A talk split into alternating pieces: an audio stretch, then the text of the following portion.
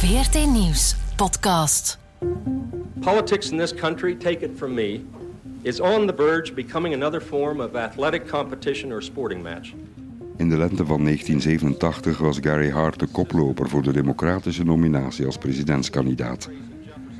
Gary Hart, de senator uit Colorado, met zijn intelligentie en charismatisch idealisme, leek voorbestemd voor het Witte Huis. We can have leadership in the national interests or leadership in the narrow interests. We can have leadership that tells this country that it must move forward or leadership that says we will go back and recapture our past. That is the issue in 1988 and that is why I make this race. Hij lag in de peilingen ver voorop, op zijn democratische tegenstanders en op de republikeinse koploper voor de nominatie, George Herbert Walker Bush. I believe there is an untapped idealism in the American spirit. Nog geen drie weken later viel Gary Hart abrupt en helemaal van zijn voetstuk. Stapte hij uit de race en uit de politiek. Een onverkwikkelijk hoofdstuk in de geschiedenis van de Amerikaanse politiek. Clearly, under present circumstances, this campaign cannot go on. I refuse to submit my family and my friends and innocent people and myself to further rumors and gossip. It's simply an intolerable situation. I believe I'd, I would have been a successful candidate, and I know I could have been a very good president, particularly for these times.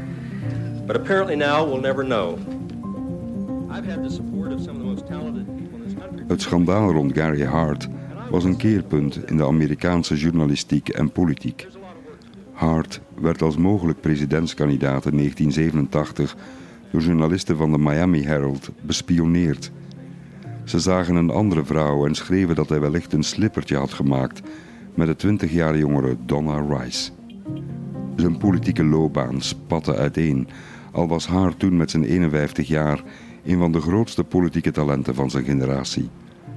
In 1984 al had hij bij de democratische voorverkiezingen in meer staten getriomfeerd dan de uiteindelijke winnaar Walter Mondale.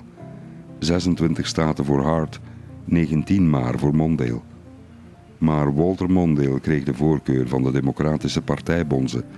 Hij werd de democratische presidentskandidaat, die vervolgens werd verpletterd door Ronald Reagan. Thank you all very much. Thank you. Had Hart een relatie met Donna Rice of niet? Maakt het iets uit? Plotseling werd de zweem van overspel of een andere vrouw op het toneel beschouwd als een vorm van politiek bedrog. Als je als journalist zo'n verhaal in de buitenwereld kon brengen, werd dat beschouwd als een daad van moed en durf. Dat je in navolging van Bob Woodward en Carl Bernstein de leugens van een politicus kon ontmaskeren en aanklagen, was toen een heldendaad. Zoek de schurk. De affaire Hart werd het begin van een heksenjacht op de zwakheden in het privéleven van politici. De muren tussen een publiek mandaat en het privéleven werden gesloopt. De muur tussen politiek en celebritycultuur verdween. En toen was van een Donald Trump zelfs nog geen sprake. The youngest candidate, Hart spoke at full Campaign trail. The clear frontrunner. So start with the uh, shoulder in a little. My name is Gary Hart, and I'm running for president. Een tijdje geleden maakte Jason Reitman een film over de hele zaak. The Frontrunner. Reitman, die ik daarover interviewde, vond het noodzakelijk om nu deze film te maken. Omdat de affaire Hart op veel punten een spiegel voorhoudt voor het heden. Hoe pers en politiek toch zijn afgegleden. this kind of scandal brings up this important question, which is if we're going to elect human beings who are going to make mistakes, we have to ask ourselves what kind of flaws do we want in our leaders? You know, we currently have a president who is deeply flawed. And I think we're all asking ourselves right now where does private start and where does public start? And what kind of people, what kind of human beings do we want in our leaders? When we talk about the personal, what are we not talking about? There are topics out there that we love to talk about, and they are white hot. And we have to be cognitive of the amount of screen time that we give them, because if we, when we talk about sex, we are not talking about other things. Gary Hart is the man to beat in 88. Ik mocht ook vijf minuten vragen stellen aan filmster Hugh Jackman, die de rol speelt van de onfortuinlijke Gary Hart. Een intrigerende figuur, vindt hij zelf. Great politician, very, very proud American, and a big believer in public service in its pure form, civic duty. He had many, many great ideas. Uh, and he's hard to get to know. That was the thing about him. Many people described him as elusive. And I think is, first of all, I'm not like that as a person. I'm a bit of an open book. And playing someone who is that mercurial, uh, the kind of person that they bring you close, and just when you think you know them, you're not sure. That that uh, took a lot of restraint, and uh, I'm so glad I had Jason Reitman to help me with it. He is a man with power, and that takes certain responsibility. We need to say something. It's nobody's business. None of it is. Okay, but we're not talking about that. We're talking about how you get through today. Oscar-winner J.K. Simmons kroop voor de frontrunner in de huid van de campagnemanager Bill Dixon, die de politieke zeden snel zag veranderen en de crisis voor zijn ogen zag ontploffen. Als een ruimteveer dat net na de lancering uiteenspatte. It's, how journalism has evolved, uh, and uh, uh, it's how the world has evolved, and how politics has evolved, and it's just, uh, you know, there are certainly uh, still uh, relative bottom feeders, and you know, there there always will be. Dit leek voortaan het enge journalistieke uitgangspunt. We know you're a fraud somehow. Our job is to prove it. Time magazine had op 18 mei 1987 een veelzeggende omslag. Hearts Fall. Questions about press ethics. De val van Hart. Vragen over de ethiek van de pers. Bij Newsweek klonk het Sex, Politics and the Press. Gary Hart werd door vriend en vijand beschreven als een briljant en intellectueel man. Misschien was hij zelfs de meest visionaire politicus van zijn generatie. Een staatsman van de oude stempel, slimmer dan de rest van ons. Hart, de belangrijkste politicus die nooit president werd. The great American president who never was. Hart was nog het soort politicus dat de wereld wilde uitleggen, over beleid sprak, in plaats van over zijn favoriete zwembroek. Hart vond dat zijn privéleven privé was. Privé was voor hem even relevant voor de politiek als een geboortevlek of een ontbrekende tand. Niet dus. And that's the point. In public life, some things may be interesting, but that doesn't necessarily mean they're important. Whether I changed my name or still owe campaign debts may be interesting at least for a while. But for most people in this country, that's not what concerns them. Hart verwoordde het scherp. We're all going to have to seriously question the system for selecting our national leaders that reduces the press of this nation to hunters and presidential candidates to being hunted, that has reporters in bushes, false and inaccurate stories printed, photographers peeking in our windows, swarms of helicopters hovering over our roof, and my very strong wife close to tears because she can't even get in her own house at night without being harassed. And then, after all that, ponderous pundits wonder in mock seriousness why some of the best people in this country choose not to run for high office. Now, what those talented people Hoe de geschiedenis kan lopen. Was haar toen president geworden, dan was er nu al echt geen oudere Bush geweest. En ook geen Bush de jongere, die zijn politieke loopbaan voortborduurde op het Witte Huis van zijn vader. Was Hart president geworden, dan was er geen invasie geweest in Irak. En geen terreurgolf nadien. Wat als is soms een hele boeiende denkoefening met verstrekkende gevolgen. In het geval van Hart, hoe slechts een foto van een vrouw met een politicus de hele loop van de geschiedenis heeft kunnen veranderen. Ook al gooide Hart de handdoek in de ring voor die foto ooit verscheen.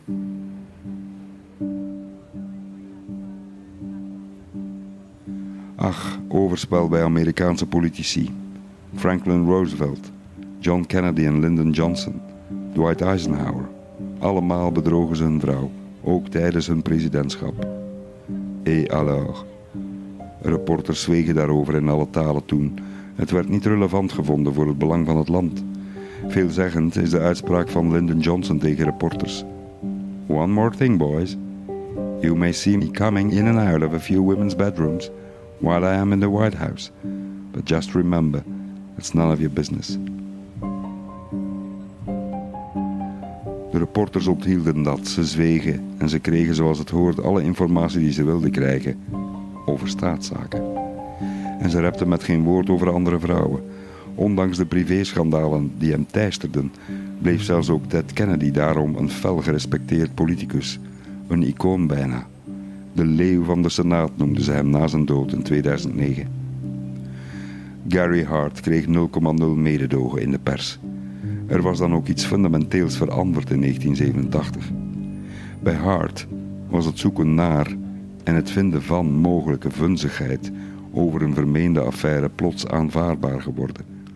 Reporters van de Miami Herald lagen dagen op de loer rond zijn huis in DC. Na Watergate en de leugens over Vietnam verschoof de focus van de journalistiek steeds meer naar persoonlijke moraliteit. Na de val van Nixon in 1974 wilden Amerikanen een president die ze niet alleen de nucleaire codes konden overhandigen, maar die ze ook konden vertrouwen als vriend of vader. De sociale codes veranderden ook volop. Voorheen werd overspel bij machtige mannen als normaal beschouwd. Kennedy en Johnson regeerden in de tijd van Mad Men, waarin de middaglunch gedrenkte martinis even normaal was als een affaire of een occasionele wip met de secretaresse. Seksisme was aan de orde van de dag. Why aren't you in the brassiere business?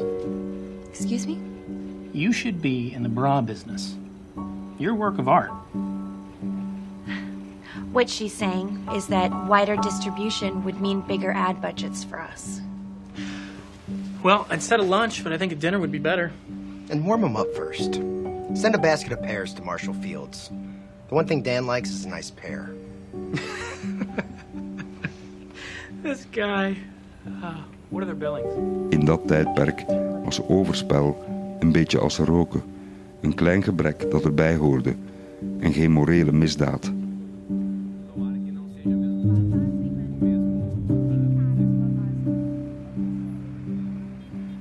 Twintig jaar later kwam de cultuuromslag. Alles veranderde door krachten die ontketend werden door het tumult van de roerige jaren zestig. Het feminisme verscheen op het toneel. Het seksisme werd ter discussie gesteld.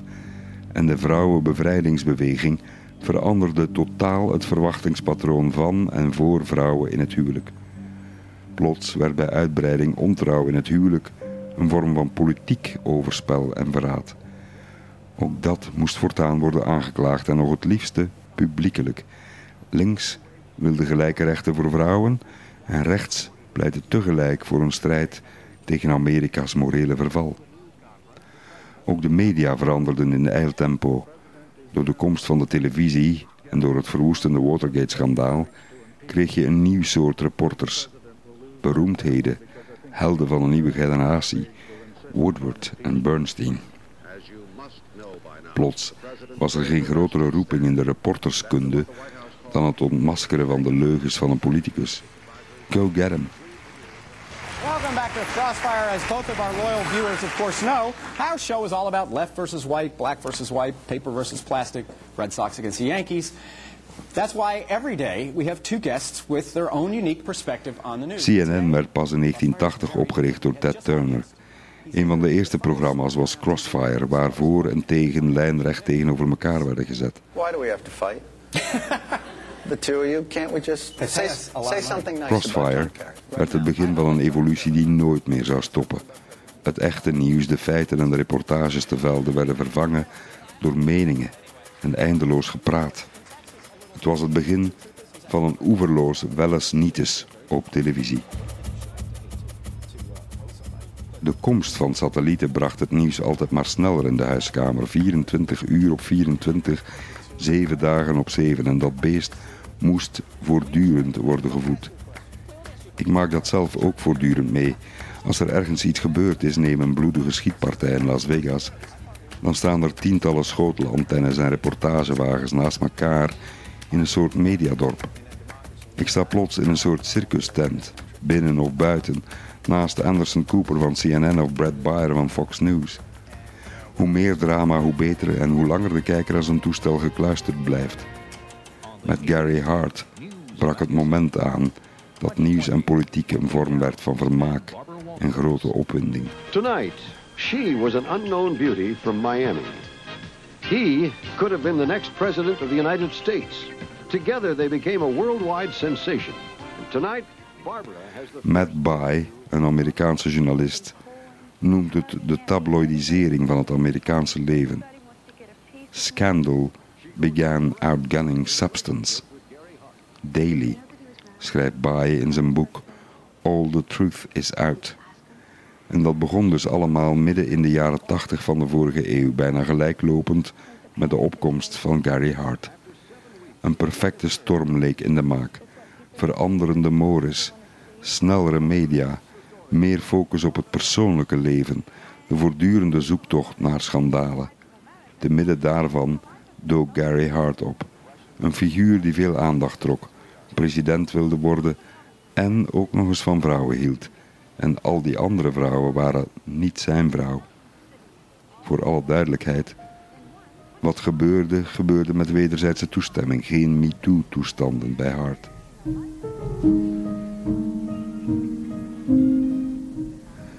Soms verliet Gary Hart een tijdje zijn vrouw Lee in de jaren 70 en ging hij periodiek inwonen bij zijn maatje Bob Woodward. Niemand die daar vragen bij stelde toen. Alors? Niemand had daar zaken mee toen. Hart kreeg aandacht toen voor zijn politieke wijsheid. If you think education is expensive, zei hij, wait until you find out how much ignorance costs. Hart haatte vragen over zijn persoonlijk leven. Hij vond dat ze er niet toe deden. If it doesn't bother me, Ook zijn vrouw vond dat. I don't think it ought to bother anyone else. Hij wilde president worden vanwege zijn ideeën. Paradoxaal genoeg begonnen reporters in zijn leven te graven, precies omdat Hart ze daartoe uitdaagde en omdat hij graag het mysterie over zichzelf bewaarde. I guess I've become some kind of a rare bird. Some extraordinary creature that has to be dissected by those who analyze politics to find out what makes them tick. Well, I resist that. And so then I become cool and aloof or elusive or enigmatic or whatnot. And then the more people want to talk about me, the more I resist it. And so on. And so it gets to be like the cat chasing its tail. En toen op een dag kreeg Tom Fiedler van de Miami Herald een anoniem telefoontje van een vrouw. Dat klonk zo. Gary Hart is having an affair with a friend of mine, zei de belster. Ze beschreef een feestje op een boot, de monkey business. De naam Donna Rice viel niet, nog niet. De belster zei wel dat de vrouw hem komende vrijdag zou zien in Washington. Tegen de reporter zei ze: Misschien moet u er naartoe vliegen. Tientallen jaren later bleek die anonieme belster een vrouw die gewoon jaloers was op haar vriendin omdat ze met Hart aanpapte en haar verwaarloosde. Fiedler vloog prompt naar Washington om de zaak te volgen en te onderzoeken. Het kon hem niet schelen, zei hij, met wie Hart sliep. Maar als Hart zijn vrouw bedroog, dan was hij wel een leugenaar, een bedrieger en een hypocriet. Had Hart overigens niet aan zijn kiezers gezegd dat hij integriteit en ethische standaarden hoog in het vaandel voerde? Hart had het natuurlijk, toen hij dat zei, niet over zijn privéleven of zijn seksleven, wel over het bestuur van het land. Hij had het veel eerder over de onethische en illegale wapenverkoop van de regering Reagan aan Iran om de contra-rebellen in Nicaragua te financieren. Nooit eerder had een reporter, in dit geval de Miami Herald, op de loer gelegen bij het huis van een politicus, inclusief verrekijker en telelens, om te zien of er een andere vrouw was dan de echtgenote van Gary Hart, Lee Hart, die tot op vandaag getrouwd is met Gary. Ze zagen Hart buiten komen met Donna Rice. Meer was er niet te zien. Geen kus, geen romantiek, geen seks, niets. Et alors dus. Later zou de politieke strateeg van de republikein George Bush de oudere, de legendarische Lee Atwater, op zijn sterfbed in 91, op zijn 40ste, bekennen dat hij Hart in de val had gelokt door hem te laten uitnodigen op een bootfeestje met jonge vrouwen Daar zou dan een compromitterende foto worden gemaakt om Hart later ten val te kunnen brengen, mocht hij te populair worden. Atwater's claim that the whole monkey business weekend had occurred at his direction. Contriving an invitation for Gary Hart to come on a boat ride when Hart intended to be working on a speech. Ensuring that young women would be invited aboard. Het was de journalist James Fallows van The Atlantic die het schokkende verhaal 31 jaar later, na de affaire, uitbracht. Ach, vuile politiek. Het gebeurt nog elke dag. Soms is het echt wel monkey business. Voor 1968 werden republikeinse en democratische presidentskandidaten aangewezen door partijbonzen in achterkamertjes. Veel democratische besluitvorming kwam daar niet bij kijken. Pas vanaf de jaren 70 dook het systeem van de voorverkiezingen op. De kiezers bepaalden voortaan wie hun favoriete kandidaat voor de partij was. De media wierpen zich op als de ultieme scheidsrechter. Zij zouden de kiezers helpen om de juiste keuze te maken. Maakte het eigenlijk iets uit of Gary Hart loog over zijn seksleven? Maakte hem dat een slechter politicus dan pakweg John Kennedy, die liefjes bij de vleet had en van wie niemand dat toen iets kon schelen? Maar, zoals eerder gemeld, door Watergate voelde iedereen zich bedrogen en verraden door politici aan de top. Nixon en co. De nieuwe generatie vertrouwde presidentskandidaten niet meer. Elk van hen heeft ongetwijfeld iets te verbergen of een lijk in de kast zitten. Dat was de standaardredenering. Allemaal bedriegers, schuldig tot het tegendeel bewezen is. De wereld op zijn kop. De journalist die het verhaal uitbracht, Tom Fiedler, beschouwde zichzelf als de enige resterende buffer tussen Amerika en een nieuwe, bedreigende, immorele president. Fiedler sloopte eigenhandig de laatste beschermingsmuur tussen openbaar en privéleven. To have four reporters staked out literally in an alley, yourself included, trying to catch someone for infidelity who was a presidential candidate, that was unprecedented. And that's the point that, that I've tried to make. Um, what the we quick were final doing word. there was actually verifying. What we were doing there, Michael, was verifying the tip that But he, in fact, was about going to spend the weekend with Donna Rice, which we verified. Tot dat moment was de paparazzi-journalistiek een geheel apart universum dat veraf stond van de politiek, iets voor roddelbladen. Maar hoe meer de politieke verslaggeving zich begon toe te spitsen op de persoon achter de politicus en hoe vaker politici zelf een opwachting begonnen te maken in tv-shows, hoe meer de roddelbladen zoals People en The National Enquirer hen begonnen te zien als te vallen sterren in een nationaal drama. Zo kwam het dat er plotseling beelden werden gemaakt door de ramen van het appartement van Donna Rice in Miami. Fotografen zaten met telelenzen van op bootjes in het water hun plaatjes te maken. Helikopters met camera's vlogen over. Buren van Rice verhuurden hun flats aan neuzende, sensatiebeluste en goed betalende televisiestations. Op de nationale tv zag je ook de focus verschuiven. NBC Nightly News with Tom Brokaw. Good evening.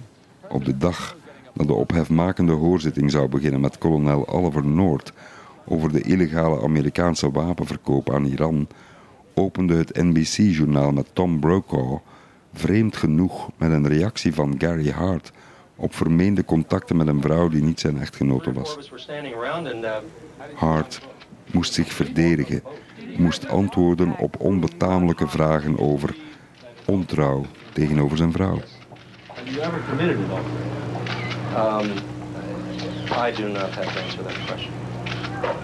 Can I, can I ask you whether or not you and your wife have an understanding about whether or not you can have relations with, you can have sexual encounters? Uh, my inclination is to say no, you can't answer that question, but the answer is uh, no, we don't have that kind of understanding. We have an understanding of faithfulness, fidelity, and loyalty. How can you convince De tabloidisering was begonnen.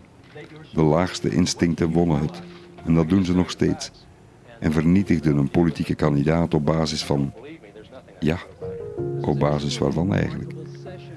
De pers ging in verdedigingsmodus. Dit gaat niet over een vermeende affaire, zeiden ze, maar wel over een presidentskandidaat die ons een rad voor ogen draait over zijn huwelijkse trouw. Misschien heeft Hart over andere zaken ook wel gelogen. Het werd de inquisitie van Hart.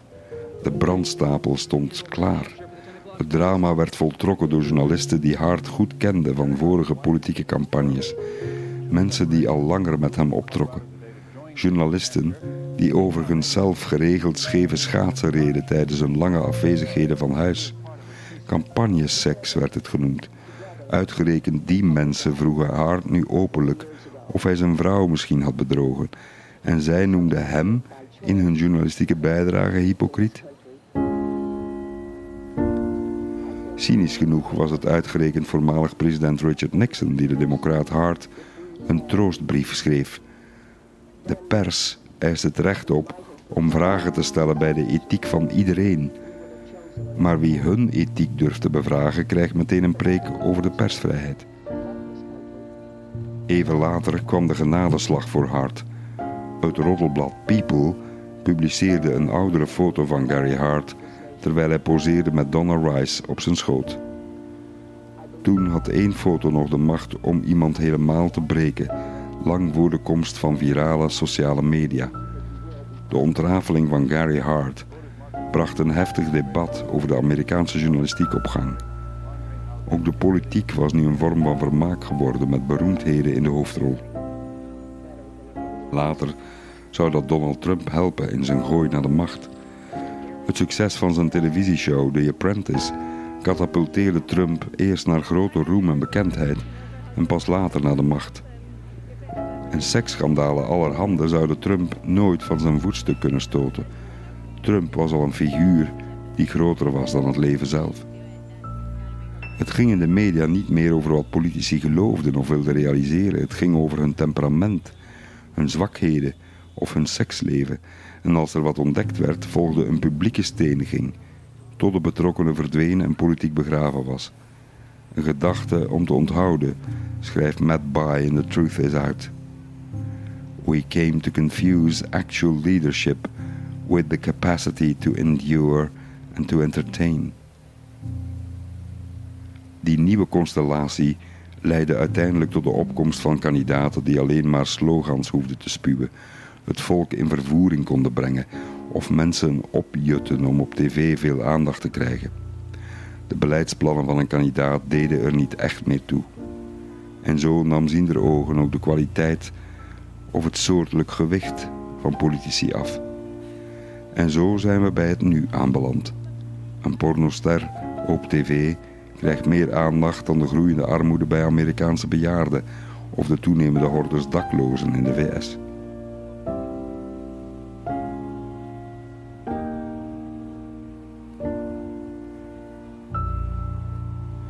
Ja, in het geval van Gary Hart kwam een vermeend schandaal naar boven dat iemand politiek koud maakte. Zoals Gary Hart zelf zei: A scandal to me is a child living in poverty, an elderly person without medicine. Those are scandals. Maar helaas, er was geen interesse voor. Dat is de ware historische betekenis van Gary Hart.